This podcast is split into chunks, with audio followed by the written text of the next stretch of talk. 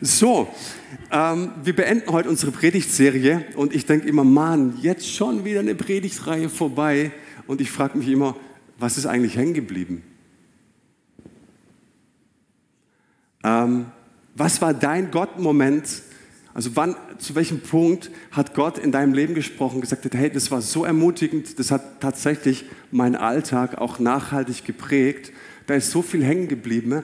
Und weißt du, entweder du bist begeistert von einem Gedanken oder du bist total enttäuscht von einem Gedanken oder du gehst nach Hause und bist total sauer. Gott hat so viele Möglichkeiten, zu dir zu sprechen. So, aber immer wenn das passiert, dann ist so ein Gott-Moment in deinem Leben. Und in meinem persönlichen Leben waren es, oder jetzt in, der, in dieser Serie, Gedanken wie zum Beispiel, hey, als Gemeinde sind wir keine Überflieger, aber wir sind Überwinder.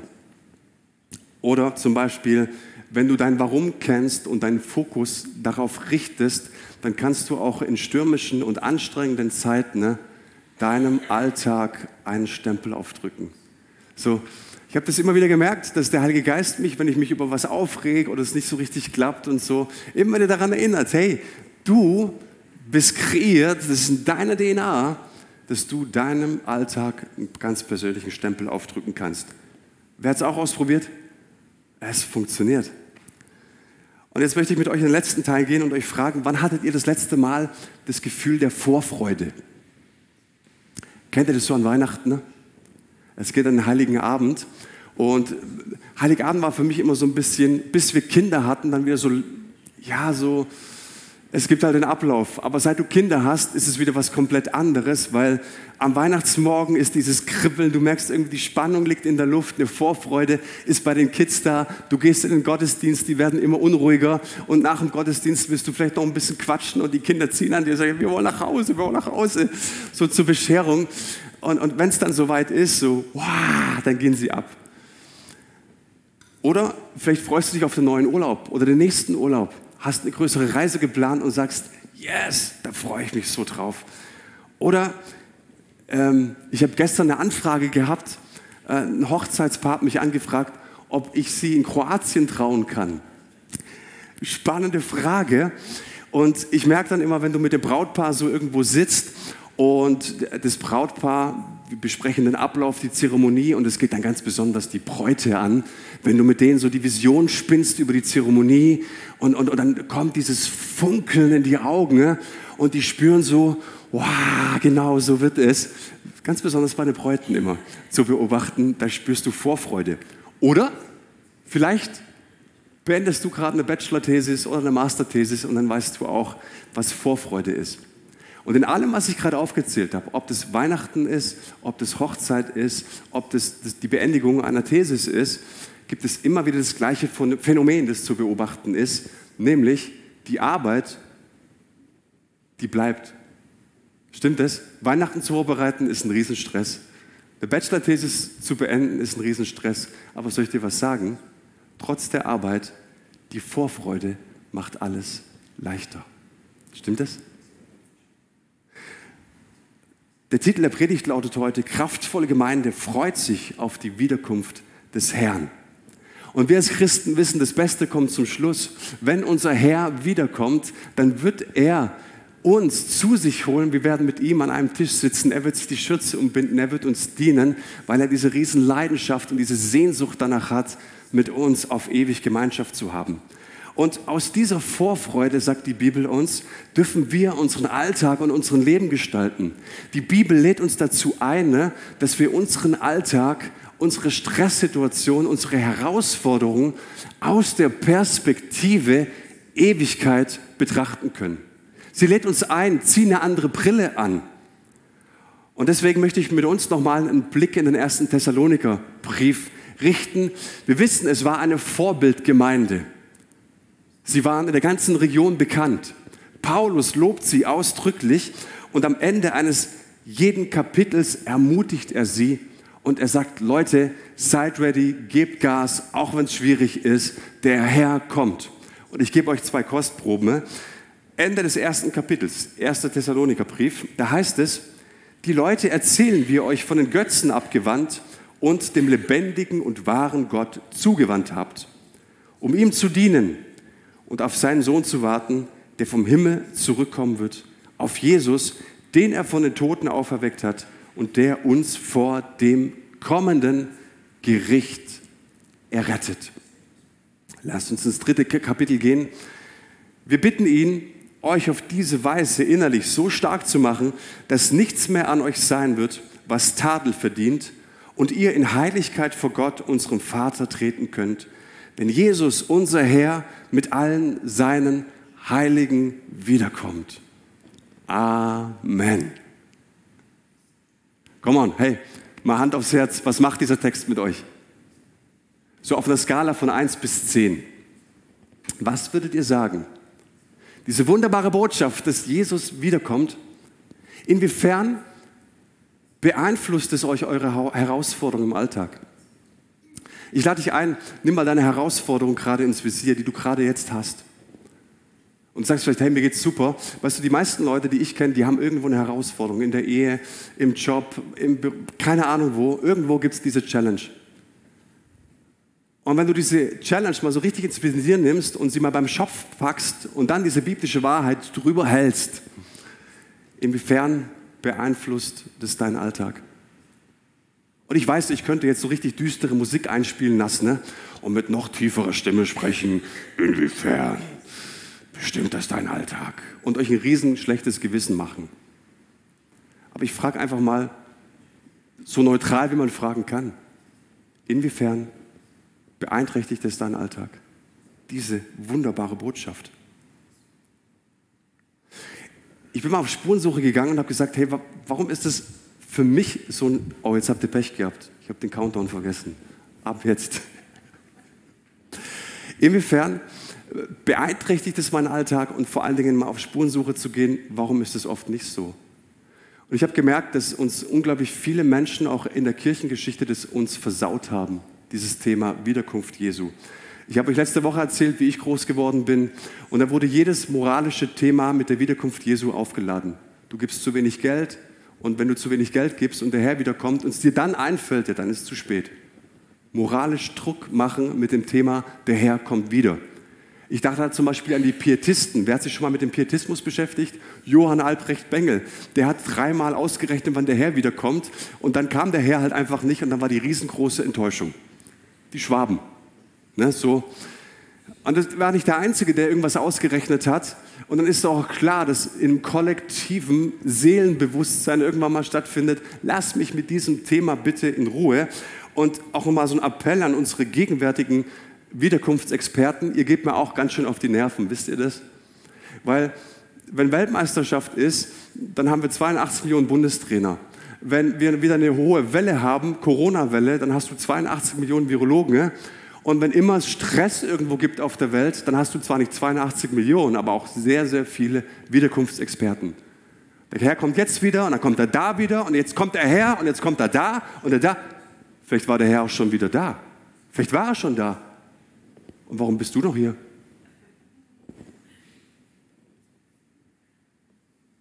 Und ich merke irgendwie so, ich möchte mich mit dem Thema nicht beschäftigen. Und so manch einer hat dieses wunderbare Thema irgendwie in den Kakao gezogen. Und das persönlich nervt mich. Und deswegen dachte ich, lasst uns doch mal anschauen, wie die Bibel Menschen ermutigt, die unglaublich unter Druck gekommen sind. Das geht den Hebräerbrief an, die Offenbarung, den Petrusbrief haben wir gehört, die Thessalonikerbriefe. Menschen, die aufgrund ihres Glaubens unglaublich unter Druck kommen, Verfolgung erleiden. Wie ermutigt die Bibel diese Menschen. Sie tut es. Und jetzt herzlich willkommen in der systematischen Theologie. Treten Sie ein mit folgendem Konstrukt. Man sagt in der Theologie, das Reich Gottes, es ist schon jetzt und es ist doch noch nicht. Habt ihr schon mal gehört?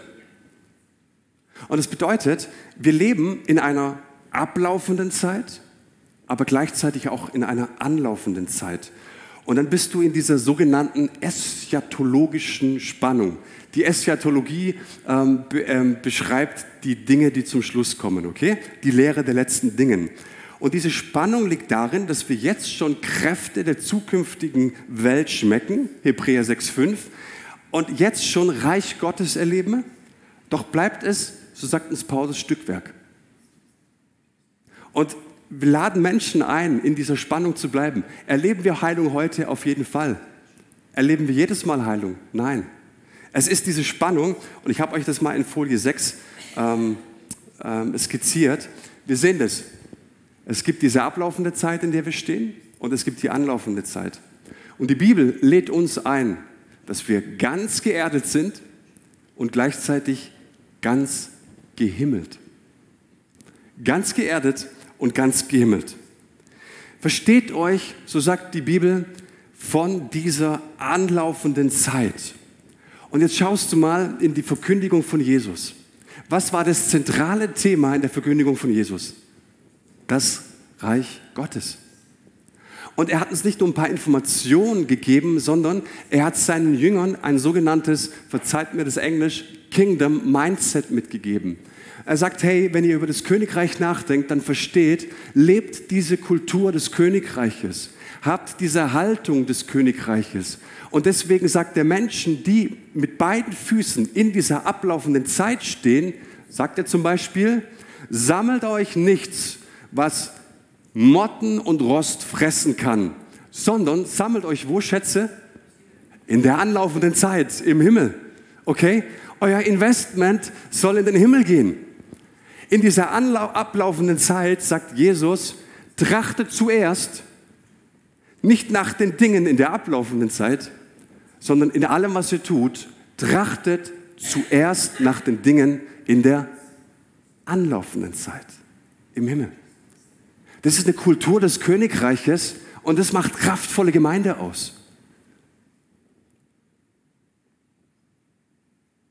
Versteht euch aber auch von dieser ablaufenden Zeit und flüchtet nicht. Wie viele Denominationen gibt es, die weltfremd sind?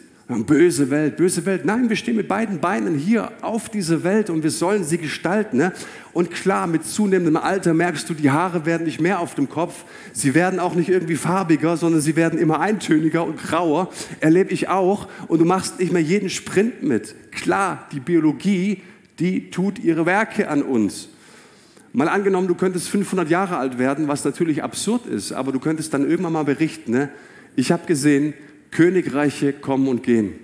Ich habe gesehen, Diktatoren kommen und gehen. Ich habe gesehen, wie Friedenszeiten kommen und gehen.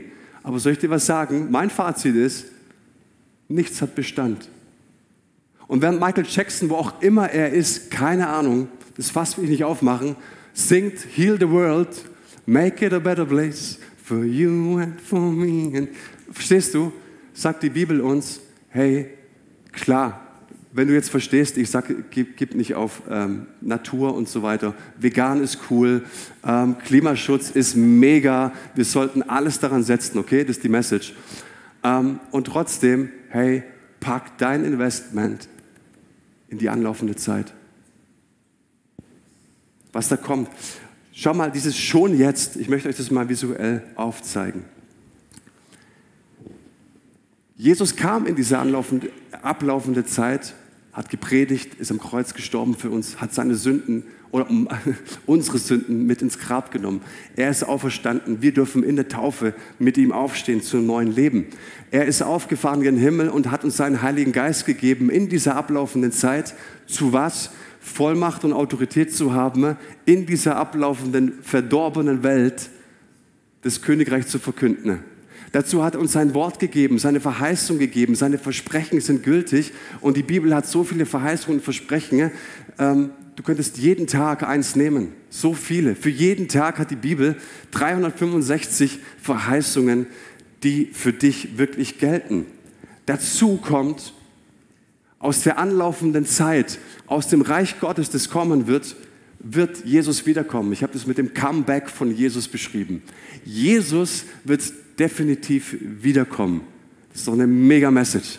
Das ist unsere Verheißung. Und gleichzeitig ist da irgendwas in unserem Herzen, was uns nicht so sehr freuen lässt. Weil es noch diesen Gedanken gibt, den wir nicht so ganz wegwischen können, des Gerichtes. Und in dieser Zeit gilt, wenn Jesus heute in dieser ablaufenden Zeit nicht dein König ist, dann wird er in Ewigkeit dein Richter sein.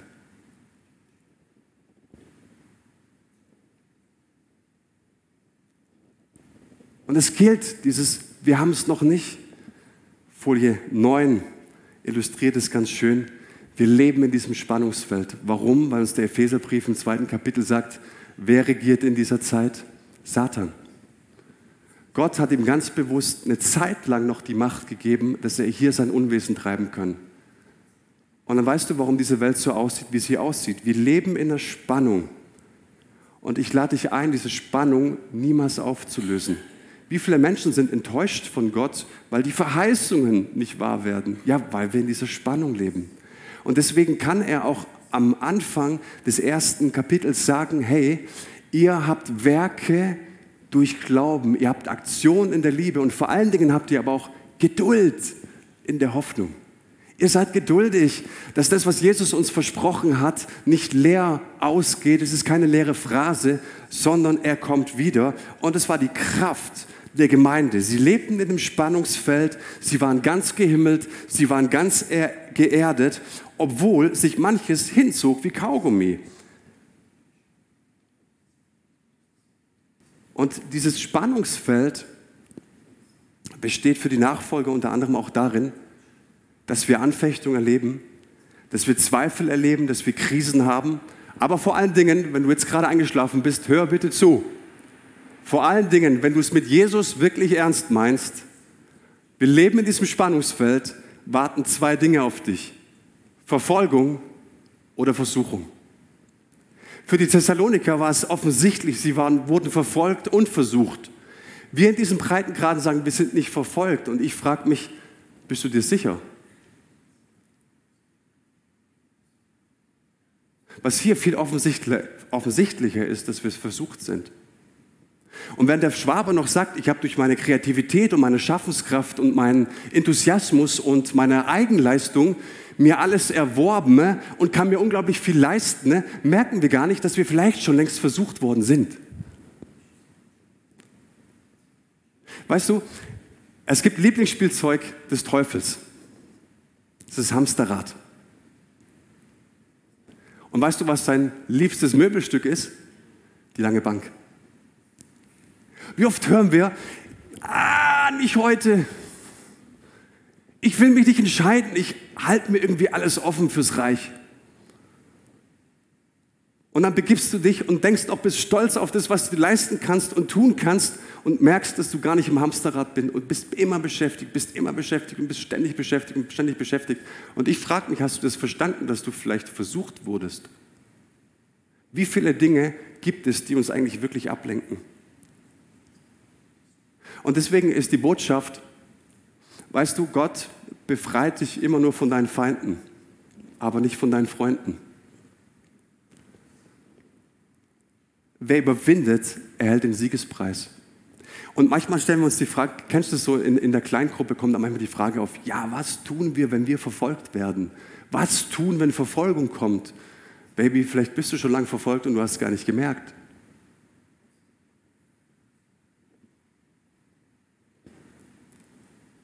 Und dann kommt das Comeback.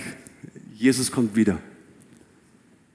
Und ich merke diese kollektive Anspannung auch in den Gemeinden hierzutage in unserer westlichen Welt, dass wir merken, irgendwas stimmt nicht. Und dann lesen wir wieder im ersten Kapitel auf Jesus, den er von den Toten auferweckt hat und der vor uns vor dem kommenden Gericht rettet. Ich finde es so spannend, weil ich glaube, dass in dem kollektiven Bewusstsein unserer westlichen Christenheit es ganz tief verankert ist, dass wir merken, wir gehen nicht all in. Wir merken irgendwie, hey, das Leben, unser christliches Leben sollte eigentlich anders sein. Aber wir verschieben es aufs Morgen. Wir verschieben das Endgültige aufs Morgen. Alles kommt auf die lange Bank und wir drehen uns so gern im Hamsterrad. Und dann kommt das Gericht. Und ich frage mich manchmal, hey, was, was soll Gott machen? Ich meine, soll ein gerechter Richter der sollte doch einen Mao Zedong, einen Stalin und einen Adolf Hitler richten, oder nicht? Also wenn irgendein kleines bisschen Gerechtigkeit in dem Herzen Gottes ist, dann sollte er doch die großen Tyrannen und Diktatoren der Welt richten. Bitte, ich bitte darum. Aber was, sage ich dir, soll er mit Menschen machen, die das Heil geschmeckt haben, die er berufen hat, die Talente haben und sie permanent eingraben? Das Heil wegschmeißen und das ist für mich eine große Frage, weil wir eine so verwestliche, verwässerte christliche Gesellschaft sind. Wir schmeißen alles weg. Und dann kommt das Gericht und irgendwie merken wir, oh, was passiert hier? Und ich möchte ganz bewusst diese Spannung aufbauen, weil uns das Gericht nicht erspart bleibt, auch nicht als Christen. Weißt du, wenn Gott eine neue Welt schafft, dann will er alles mit sich versöhnen. Und ohne Versöhnung gibt es keinen Himmel. Deswegen, wenn Jesus hier auf dieser Erde in der ablaufenden Zeit nicht dein König ist, dann wird er in Ewigkeit dein Richter sein. Ich weiß, es ist keine gute Botschaft. Ich würde euch auch total gern was anderes erzählen. Und dennoch möchte ich euch jetzt mal so richtig Mut machen zum Schluss. Im Kapitel 8 des Römerbriefes lesen wir in Vers 1, müssen wir denn nur noch damit rechnen, verurteilt zu werden?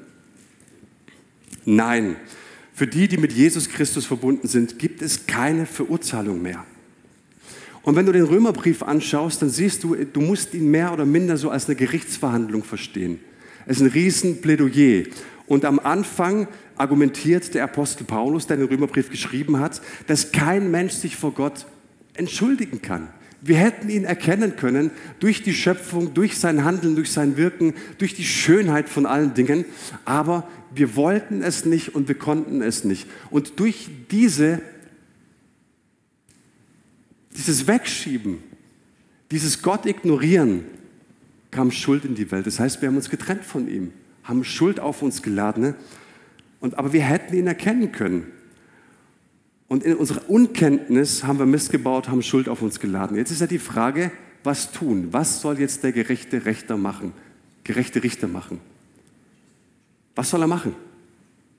Er, kann nichts anderes tun als, und das verlange ich von ihm, dass all das Böse in dieser Welt angesprochen wird, all die Ungerechtigkeit. Ich meine, was soll das, wenn es nicht angesprochen wird? Es gab so viel Krasses, vielleicht auch in deinem Leben, das auf jeden Fall angesprochen werden muss. Aber was soll Gott mit mir machen? Was ist mit mir? Ich sage, ja, ich, ich habe keinen umgebracht, ich war kein Diktator, manchmal vielleicht, aber ich habe definitiv keinen umgebracht. Ich könnte manchmal jemanden umbringen, aber ich tue es nicht. So, spricht mich das jetzt gerecht? Nein. Gott ist ein heiliger Gott, haben wir letzte Woche gehört. Und die Frage ist, wer von seinem Angesicht bestehen kann. Und dann ist die Frage, letzten Endes nochmal, was soll ein gerechter Richter tun? Er sollte doch die Schuldigen schuldig sprechen. Und jetzt argumentiert Paulus in seinem Römerbrief Folgendes. Er sagt mal angenommen, du kommst in den Thronsaal. Gericht steht an. Ganz persönlich ich. Und die Tür geht auf und ich merke irgendwie immer, die Luft wird dünner und ich spüre, jetzt wird es richtig eng. Und das Buch wird aufgeschlagen mit all meinen Taten und je mehr vorgelesen wird und je mehr vorgelesen wird, denke ich, oh, die Luft wird immer dünner und die Luft wird immer dünner und dünner. Und es sind erst zehn Seiten von was weiß ich wie vielen gelesen und du merkst, Game over. Wie soll das Urteil lauten? Jeder von uns wird folgendes Urteil hören. Schuldig. Schuldig im Sinne der Anklage. Du wirst schuldig sein. Und dann wird es aber diesen riesen Einspruch von Jesus geben. Und du schaust in die Ecke, in der Jesus steht, mit welchen gütigen Augen er dich anschaut und er schreit, unschuldig, Vater, weil er mich angenommen hat, weil er mich liebt, weil er seine Talente nicht vergraben hat, weil er all in gegangen ist in dieser Zeit, weil er auf seine Warte gegangen ist und mich erwartet hat. Deswegen Freispruch. Und dann wird der Vater sagen, mein Sohn, lass mich ausreden. Wer hat dich denn aus Liebe gesandt? Wer hat denn aus Liebe losgelassen? Wer hat denn im Blick gehabt von ewigen Zeiten her, dass ich ihn erlösen werde, dass dein Blut über ihn kommt und über sie kommt und dass sie frei werden? Ich war es. Kein Mensch kann vor Gott bestehen, aber im Angesicht Jesu Christi kannst du es. Hosea, der alttestamentliche Prophet, malt uns so ein geniales Bild vom Gericht. Dort heißt es wortwörtlich, die Menschen werden sich im Gericht fürchten. Vor was? Vor Gottes mächtiger Faust? Nein. Vor seinem Zorn? Nein. Sie werden sich fürchten ne, vor seiner Güte weil er so gütig ist. Auch dieses Bild finde ich so genial. Mal angenommen, du gehst in den Thronsaal rein und jetzt spürst du irgendwie, oh, jetzt wird mir alles vorgelesen und es wird schon wieder enger. Und du blickst nur für einen Bruchteil einer Sekunde in die Augen Gottes, in die gütigen Augen Gottes. Dann wirst du verstanden haben, hier muss nichts mehr vorgelesen werden. Du wirst verstanden haben, wie sehr du dein Leben weggeworfen hast und wirst verstanden haben, so hat Gott mich immer gesehen, mit diesen gütigen Augen, mit diesen liebevollen Augen. Diese Augen, die ausdrücken, ich habe so gute Gedanken über dich, ich habe so gute Pläne über dich. Und dir wird schlagartig klar, meine Güte, was war das? Für was habe ich mein Leben in dieser Zeit investiert? Warum mussten all die Streitereien sein, dieses Ellenbogen raus, diese Rechthaberei? So bescheuert. Und es gilt uns. Und zu wissen, dass ich durch Jesus Christus, durch dieses Gericht kommen werde, weil er sein Blut für mich vergossen hat. Und weil ich dieser Berufung würdig gelebt habe, hey, das ist mir Antrieb und soll ich dir was sagen, das ist die Kraft einer Gemeinde. Nicht indem wir Programme machen, sondern indem jeder Einzelne ready ist in seinem Herzen und sagt, ich bin klar. Wir freuen uns auf die Wiederkunft des Herrn. Das macht kraftvolle Gemeinde aus. Amen, Manuel, das hast du gut gesagt. Amen. Und das ist einer der Kernthemen des Römerbriefs. Aus Gnade sind wir gerechtfertigt. Ich kann vor Gott nicht bestehen aufgrund meines gelebten Lebens, aber ich kann vor Gott bestehen aus Grund meines Glaubens. Jesus ist für mich gestorben und hat den Mist meines Lebens am Kreuz getragen. Und dann ne, entfaltet Paulus dieses christliche Leben und sagt uns, er ist für uns gestorben, du bist mit ihm gestorben, du bist mit ihm auferstanden zu einem neuen Leben. Halleluja, du darfst jetzt mit ihm herrschen. Und dann kommt er oben am Berg an und er wiederholt es nochmal für alle, die es vergessen haben. Er sagt, Müssen wir denn noch damit rechnen, verurteilt zu werden? Nein. Aber wer seine Schuld nicht ansprechen lässt, für den ist es kein Evangelium. Aber der, der weiß, dass da irgendwas nicht in Ordnung ist, für den ist das ein Evangelium. Nein, natürlich nicht. Für die, die mit Jesus Christus verbunden sind, gibt es keine Verurteilung mehr. Und für den Apostel Paulus, der diesen Brief geschrieben hatte, für den müsst ihr euch vorstellen, der hat jeden Tag gesehen als eine Prüfung. Der wusste, ich muss das Gesetz minutiös befolgen. Und ständig schwebte jeden Tag dieses Damoklesschwert über ihn. Die Frage war, werde ich diese Prüfung bestehen? Ich muss es minutiös bestehen. Und alles wird in meinem Leben, jedes Wort und jede Tat wird festgehalten. Und am Ende kommt dann die große Rechnung. Und die Frage für ihn war, schaffe ich es oder schaffe ich es nicht? Wird es reichen am Ende meines Lebens? Bin ich genug? Und jetzt schaust du in unsere Gemeinden und schaust vor allen Dingen junge Leute an, die auf Instagram unterwegs sind. Es ist ein einziger Schrei nach Liebe und die Frage, reich ich aus? Reicht mein Körper aus, wie er geworden ist? Wie viele Menschen können sich nicht mit ihrem Körper, mit ihrem Gesicht versöhnen? Wie viele Menschen sind unversöhnt mit ihrer Geschichte und mit ihrer Biografie und können sich nicht annehmen?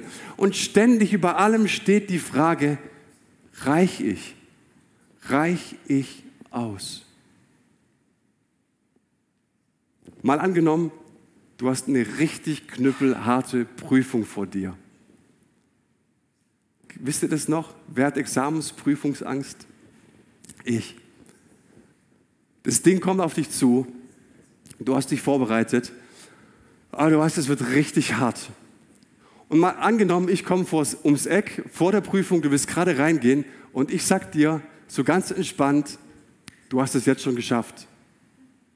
Du kannst es verbindlich wissen, du hast es jetzt schon geschafft. Was würdest du sagen? Geh weg, ich muss die Prüfung schreiben. Ich werde so vollkommen leichtsinnig. Du kannst doch den Leuten nicht sagen, dass sie es geschafft haben, weil sie leichtsinnig werden. Aber was wäre, wenn ich dir sage, dass die Härte der Prüfung nicht abnehmen wird? Die Prüfer werden genauso grimmig schauen, wie sie immer schauen. Die Anspannung wirst du vielleicht immer noch haben. Aber was würde es mit dir machen? Du würdest mit einer Leichtigkeit in die Prüfung gehen. Du würdest mit einer Vorfreude in die Prüfung gehen. Weil auch die große Frage ist, reiche ich aus? Reiche ich wirklich aus? Was sich ändert ist, du darfst mit einer Zuversicht in die Prüfung gehen. Das Damoklesschwert, das schwebt nicht mehr über deinem Kopf. Hey, und wie viele Menschen sind getrieben von der Frage, ob sie ausreichen, ob sie genug leisten, ob sie genug einbringen, ob es ausreicht, wie sie sich verhalten und darstellen. Und der Römerbrief sagt uns und die Bibel, du darfst das Endergebnis heute schon verbindlich wissen. Du reichst Gott vollkommen aus. Aber nicht aufgrund deines gelebten Lebens, sondern weil er dich liebt und weil es seine gütigen Augen sind und weil es sein gütiger Einspruch sein wird im Gericht. Und ganz ehrlich, Christian, ich bräuchte dich.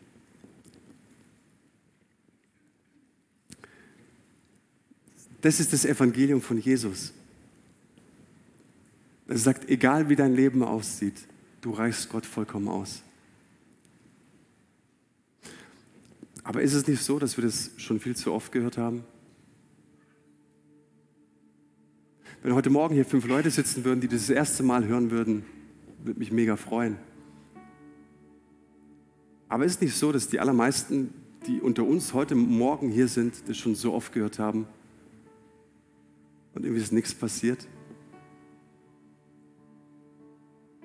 Und deswegen sagt er uns der Hebräerbrief, der in genau dieser Thematik drin ist, hey, in diesem Spannungsfeld, in diesem Ding, wo du dich immer fragst, wo ist Gott? Warum passiert es jetzt nicht? In diesem Angefochtensein, in dieser Verfolgung oder Versuchung, je nachdem, wie du es willst, sagt der Hebräerbrief, es gibt ein Heute. Es gibt ein Jetzt. Die Frage ist, ob du dich heute positionieren willst.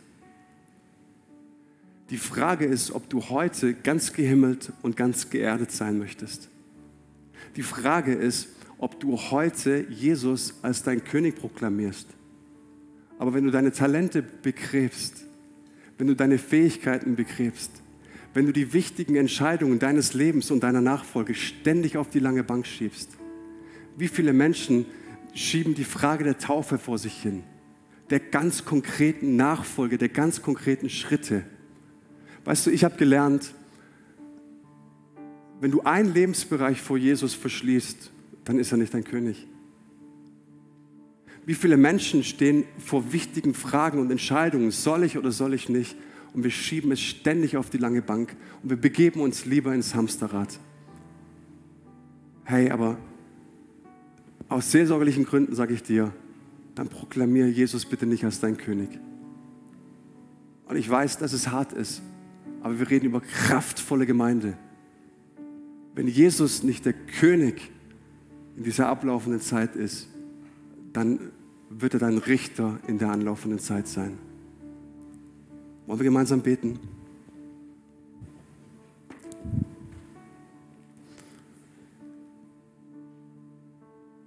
Jesus, du sprichst heute in unseres, unser Leben und du sagst, morgen reicht dir nicht.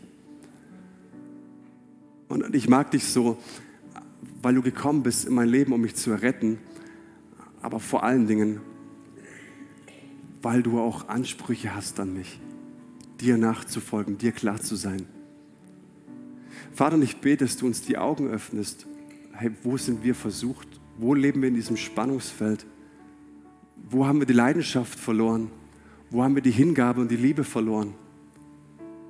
Wir wollen auf dich blicken, wir wollen auf dich schauen, Jesus, und sagen, Herr, ich will unbedingt mein Leben, mein Leben so gestalten, dass du heute wiederkommen könntest. Nicht morgen, heute. Und wir leben in diesem Spannungsfeld und wir lösen es nicht auf.